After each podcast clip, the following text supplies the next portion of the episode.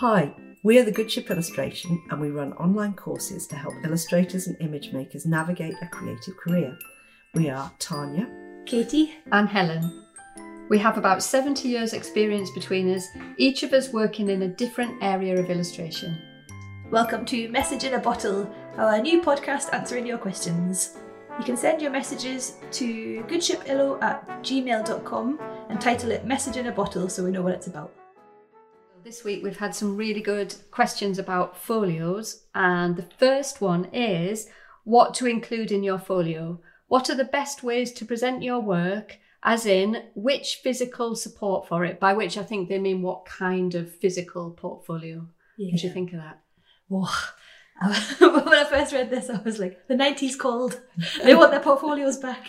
Um, yeah, I feel like having a physical portfolio now, especially. So I, I graduated in 2012, and it was definitely on that. It was on the way out having a physical portfolio, but we had one just because that's what they'd always done.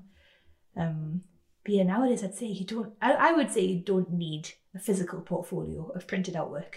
I agree. Uh, back in the 90s when I started out, and you, Tanya, we were lugging folios around because there was no internet, was there? But now I don't have a folio. I, w- I would never take a folio out. People can look at your website for it, can't they? I think also, given the the knotty question of fees, they haven't gone up a lot in the last 20 or 25 years. You can't afford to lose a day wandering around a city with a portfolio. So you've got to make your marketing work as easily as possible, and a website would be that. I mean, it is quite good to have one if you want to go and meet people. And certain, I don't know, in certain countries, it may still be normal to do that. And it is a nice way if you're quite sociable to go and chat with people. But yeah, get a website. I always go and chat with people because when you write and illustrate children's books, your relationship with them is really long term. So I have relationships with publishers that have lasted 20 years. So I definitely want to go meet them and a few times and have a chat. But they know my work, they'll have seen it on my website, they'll have seen my books. I never go to that meeting with a physical portfolio. It's just to see if we think we're going to have good chats, we're going to have nice times, we're going to work together and it's going to be happy. Yeah. There could be a revival for the portfolio though. Now that it's kind of unused, another way to bring it back would be the VIP trip. So say you were going to New York for a week and you thought, I actually want to meet some art directors.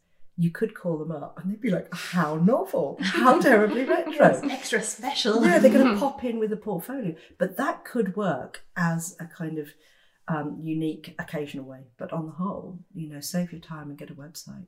Yeah, Mm. that's reminded me as well. Some I've seen other illustrators on Instagram and things sending out lovely mailers, like or like fancy postcards. I know Helen, you sent postcards. Yeah, I did in the early days. I used to have postcards printed. I worked part time in the Science Museum. I'd go home after work, I'd get a pile of postcards.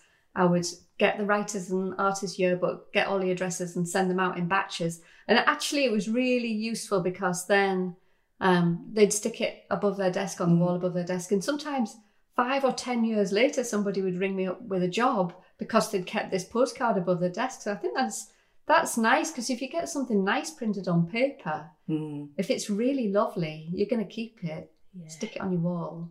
It breaks through as well, doesn't it? Yeah. It breaks through the that kind of ephemeral email world where nothing is real. And if you're an art director who loves beautiful visual things, you'll definitely be doing the filtering and picking out the best visual stuff and sticking it on your wall. I remember people saying that they had seen a postcard of mine in other people's offices.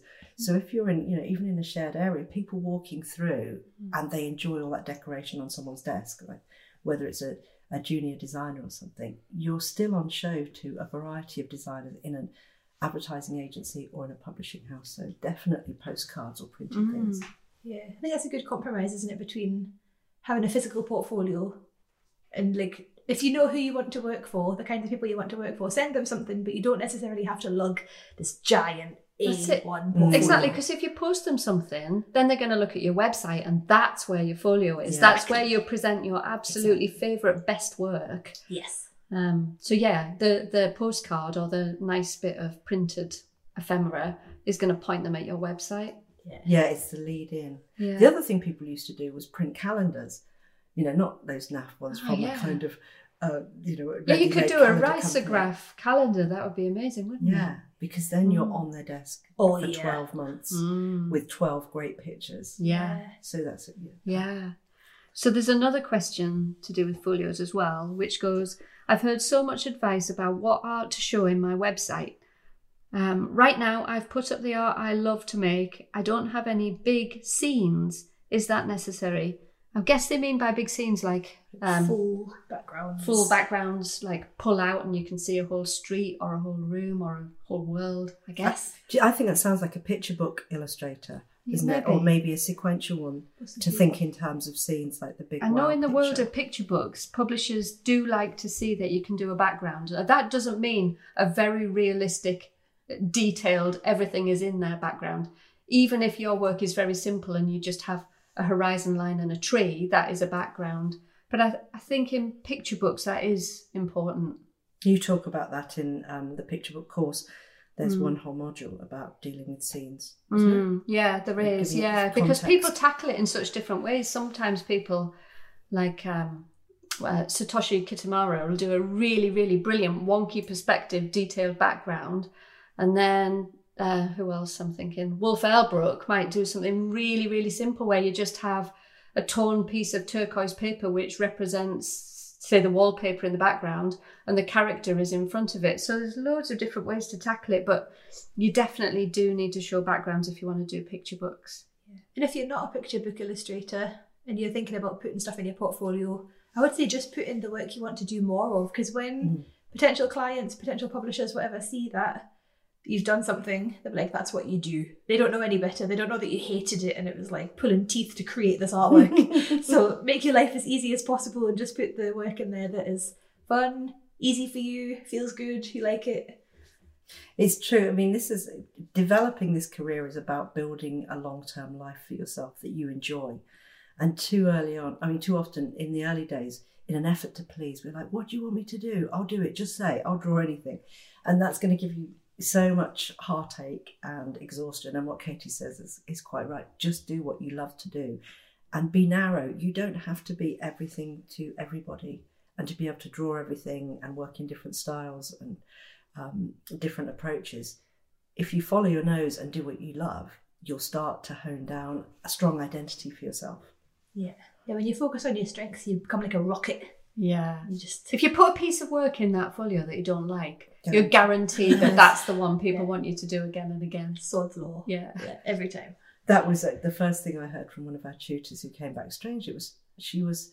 This was fine art, but she. I remember her saying, "Yeah, when I went out there, she must have done an illustration." And she said, "If you do four or five versions of something, and you include two that you think they'll like, but you don't like." She said that's exactly what happened. It was the first bit of a best bit of advice, and it came from a fine artist. Mm. It will always. It does make you wonder though. Why do they commission you if your best taste is rejected? Mm. and your worst pictures are picked up. That bit always makes me worry. Yeah. But you know you're with a good kind of you've got a good relationship with an art director if they pick up your best pieces. But if, if you're offering them a few different versions and there are ones you don't like, you're not holding yourself up as the advisor. So before Mm. you show them the stuff, you need to know what you love. Yes. And then you can say, I like these three pieces and these are good for these reasons. It's like the power's the wrong way round. If you say, have a look at this work I really don't like, but your opinion might be more important than mine. That's so true. And that's good life advice. Like, never Mm. offer something that you don't actually want to give. Yeah. Because if you're like, oh, I could do this, and they're like, oh, cool. And you're like, oh, yeah. oh why did I say that? exactly. yeah. Applies to portfolios too.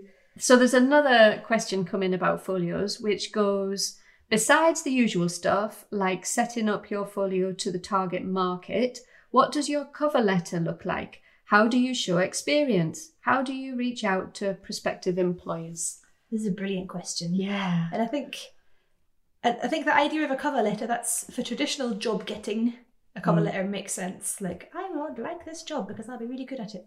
But in, I think all of our experience, Yeah. I've never used- written a cover letter. Yeah, cover letters are not a thing. No. The closest thing to a cover letter maybe might be your about page on your website, just where you show that you're a normal human being who's going to be reliable, can draw the pictures. Well, not even a normal human being, a reliable human being. you don't have to be normal. And show a photo as well. That's important. It's always nice. website? Yeah, because it's good. people connect. I think you've got to like your folio on your website is like a party and you're inviting people into who you are. So the idea that you're going to approach one person at a time with a covering letter is just it's laborious. It would take too long. You're better to have your website looking amazing and then use your social media to point people at your website and you're inviting people to you. So it's those people who should be writing emails to you and not you.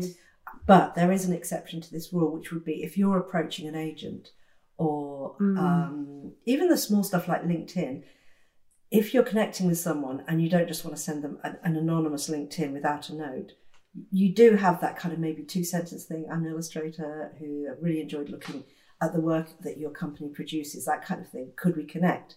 Or if you're going to an agent, you do need to write a kind of basic covering letter explaining us, outlining what you do, always mention why you're approaching that agent, why you think you're a good fit, and it shouldn't be because you look like everyone else in their stable because they don't want any repeats or you know they don't want to double up. So you you've got to describe why you why you're different, yet you appeal you're attracted to that agency.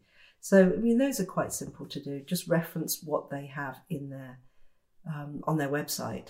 Quite often it's reading what people say about themselves and repeat it back to them a little Mm. bit in your letter. Yeah. They also said, how do you show experience?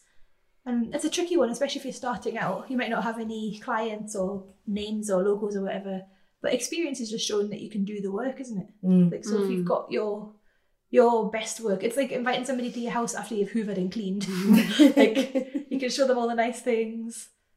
Also, if you have experience but you don't like the projects you did, um, Mm. you don't need to show those projects. You can have a list of clients and you just add that client onto that list. But you don't, don't have show to the show the work that you're not happy with. I should Katie, on your website, you use people's logos along the bottom of your website, don't you? Which is really good a good idea. idea. And I have to because so much of it's top Mm. secret NDA, like do not tell anybody because like strategy, company numbers and stuff. So yeah, to say like here's all the glamorous people and here's some of the work that I'm allowed to show. It gives you the general idea of what I'm going to do for you. Do you have to ask their permission to use those logos?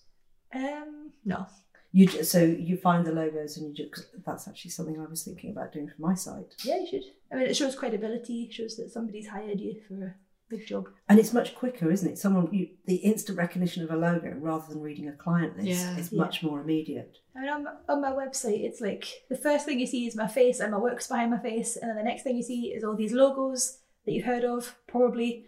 Um, and then Mm. the next thing is like get to know me a little bit because it's I think especially on the internet we're so we're in a rush. Everyone's Mm. got like so if you think about what's above the fold, like what's the first thing people are going to see when they click on your website, that's like the very first impression. So. I've been on some people's websites where it's like click to enter, and I'm like, oh, you've lost me already. Like, Yeah. I don't have time for this. like, I was talking to publishers about that recently when I was making the picture book course in some of those interviews that we did.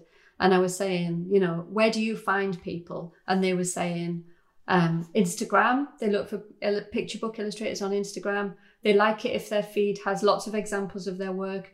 They like to see the behind the scenes stuff, but not too. They don't want to see 20 pictures of the dog and then one Yeah. illustration. They want to see, you know, five illustrations and then their desk and the paints they use and then the dog and then more illustration. Yeah. But um, what was I going to say about websites in that context? Oh yeah, that what you were saying, Katie. They don't want to have to click through.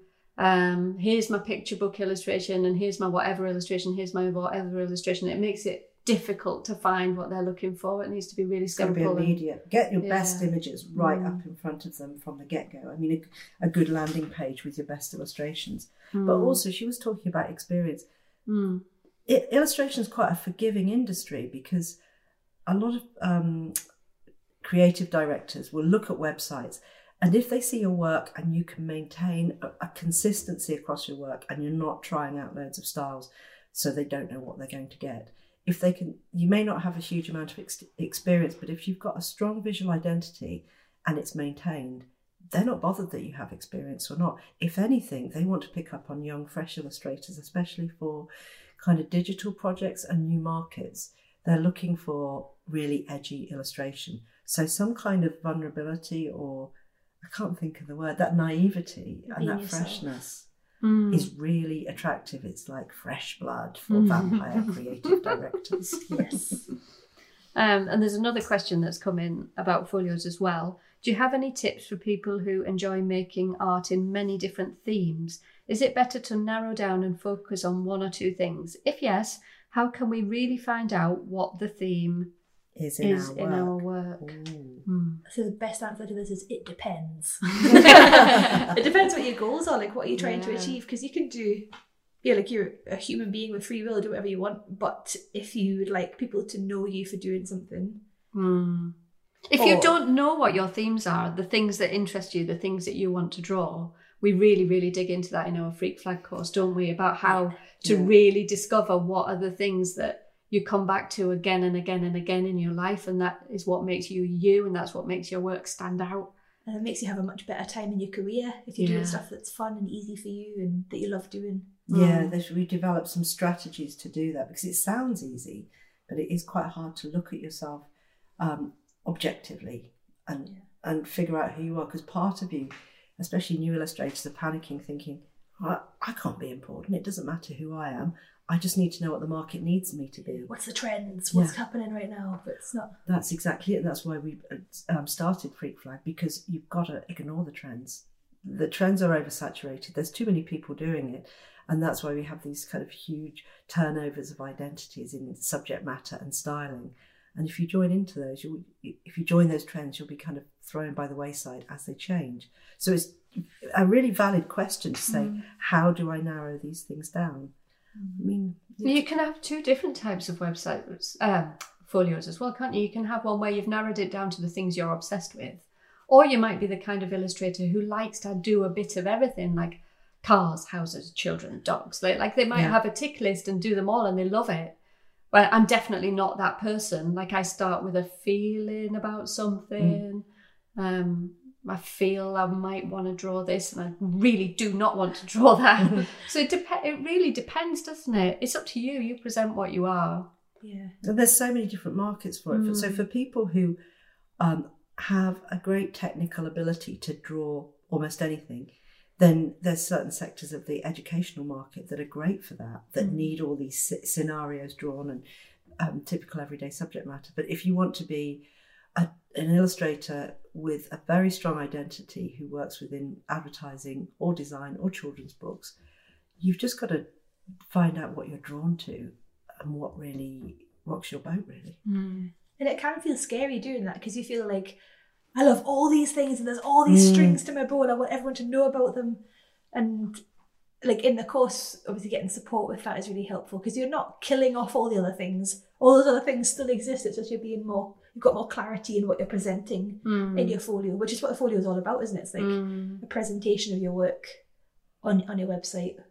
you start to prioritize, don't you? And you know, in terms of color, um, methods of visualizing things. You know, your your identity could be purely your weird way of imagining things. It might not be about the drawing or about the color that you use. It could be just you've got a really crazy psychedelic approach to stuff, you know, and you can't draw cars. You can only draw dragons.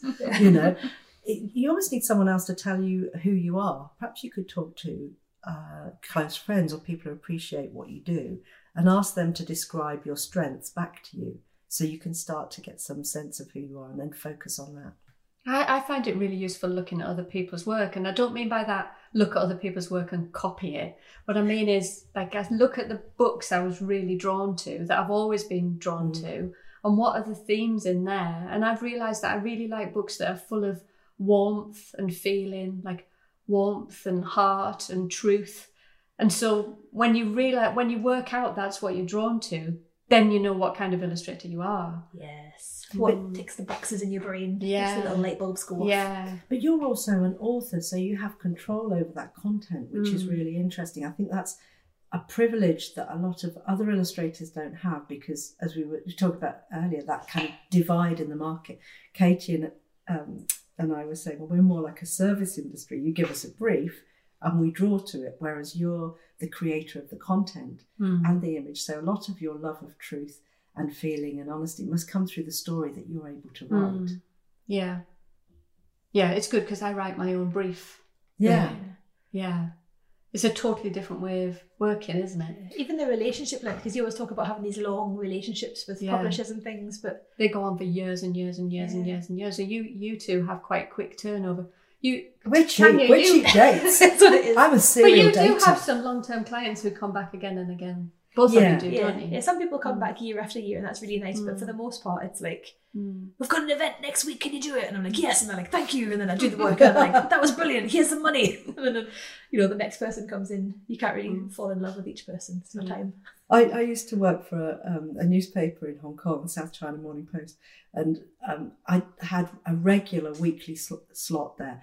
Sometimes I'd do two to three different illustrations in different parts of the Sunday magazine. And then one day they invited me to the Christmas party, and I was like, oh no, real people who work in that office together. And I'm the one they don't know what I look like. I know the art director, but I don't know anyone else. And I'm illustrating for their features. It was the strangest experience. Like, we're supposed to know each other. You've worked for us for three years and no one knows what you look like. so that side of it, editorial illustration is quite weird because you're often doing fast one week turnarounds for different art directors. And those art directors move move positions. They either take you to their, their new publications with them, or you just work for a lot of different ones. And it's it can be quite cold, can't it? Yeah, a little bit. You're not I building mind. relationships. I was like, bye. no remorse. But the, the more we do this, the more I look at children's book illustration and think, what an incredible area it is. You know, you have full control over the creative content, the visual, the story. It's really fascinating. We were saying before how when you're on your own being an illustrator, you think, this is illustration. What I do defines illustration. But when the three of us got together and talked about how our creative careers are completely different, you think, that's a totally different interpretation. It is. It's I so thought it interesting when we've been making the courses, isn't it? Because when we were talking about folios, Tanya, I can remember you saying we should write a list of what people need in a folio, and I was like, no, why would you do that? Yeah. So we all just have completely different. Yeah, I'm just Um, like, only show the things you will do. Yeah. Nothing else. Yeah, it's really interesting. That's why we wanted to make the good ship, isn't it? Because we'd meet up for coffee and we'd all chat about what we do and realise that we all had a massive amount of information we could share. And it was new to all of us, even though we're all illustrators. It was all new and interesting. It's like the tip of the iceberg is that we all draw pictures, Yes. and then below that, everything's different. yeah. Yeah, basically. totally. Like Yeah. you know, people uh, would send me questions, or ex students would say, uh, "What do they pay for a children's book?" or "How do I get an agent?" And I Mm. think I have no idea. I have to ask Helen Mm. about this. They are very complex and different worlds, Mm. um, but they have. A, it, it's interesting looking at them to, you know, in unison in this particular situation. But also the British experience and the American experience and the Asian experience are all completely different as well because when I taught at um, Savannah College of Art and Design, we had a lot of students from the Philippines. And what you could say was true about pricing or expectations in Hong Kong or in London wasn't true if they went back to Manila, where the pay would be a lot less. You'd have to be a lot more able to produce a variety of different illustrations if you wanted um, an income that sustained you as an Mm. illustrator. Some of the luxuries of saying, "Oh, I'm just a kind of digital illustrator," or "I'm just this, I'm just that," didn't work within that economic framework. So every time I thought I'd figured out an answer, I would find another layer of complexity that meant that wasn't true for that Mm. set of illustrators. Mm. It's true for all of it, really, isn't it? Everything's like, it depends. Mm. It depends. But Yes. now, now we have the global world, and you know you're working all over the world digitally, live illustration. Maybe these things will be ironed out, and you won't have to have kind of areas where it's barely possible to make a living because the, the fees are so low. If you have access to a global market, you know it's, Yeah. things start to balance out a bit more. Definitely. And having that many people able to get in touch with you means you say no to, well, so many people say no, or you say no to so many people, but there's still a handful of really juicy jobs that go ahead. Yeah, Mm. So it's all right. and it Mm. wasn't like that in the nineties. Mhm. Dinosaur era was if you blotted your copybook in London with That was it. You're done for. You'll never work in this city again. well, that's a really high note to end. with. Yeah. so basically, the, the questions about folio are answered with it depends. Yeah. I hope that was helpful. so we're going to finish on this one and start a, a new message in the bottle for our next podcast. Got lots of good questions to uh, to answer. Yeah, so send your message in a bottle in. And if you'd like to learn more about the Good Ship, you can go to www.thegoodshipillustration.com. Um, and we also hang out on Instagram. We're at The Good Ship Illustration. Uh, and yeah, we'll see you later. Brilliant. Bye. Bye. Bye.